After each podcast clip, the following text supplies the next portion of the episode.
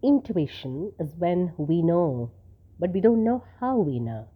It's knowing from the inside out. Nancy Rosanoff, writer. But still, the other voice, the intuitive, returns, the grass forcing its way through concrete. Susan Griffin, writer, educator.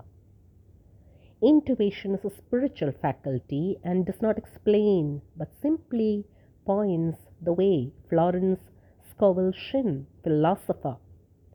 Heed the still small voice that so seldom leads us wrong and never into folly. Madame Du Deffand, intellectual. I would say the best advice I've ever gotten is the best advice I ever give, and that's to listen to your heart more than anything else. Sometimes it's more about a feeling than thinking things through. Bobbi Brown, entrepreneur. Trust your hunches.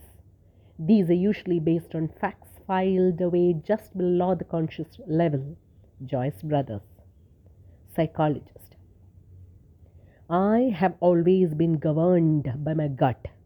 Anna Quindlen, novelist. Follow your instincts, but you need to have all the information. To go on your instincts without being fully informed is, to me, the definition of folly. Deborah Norville. Don't always follow the crowd, especially they're going the wrong way.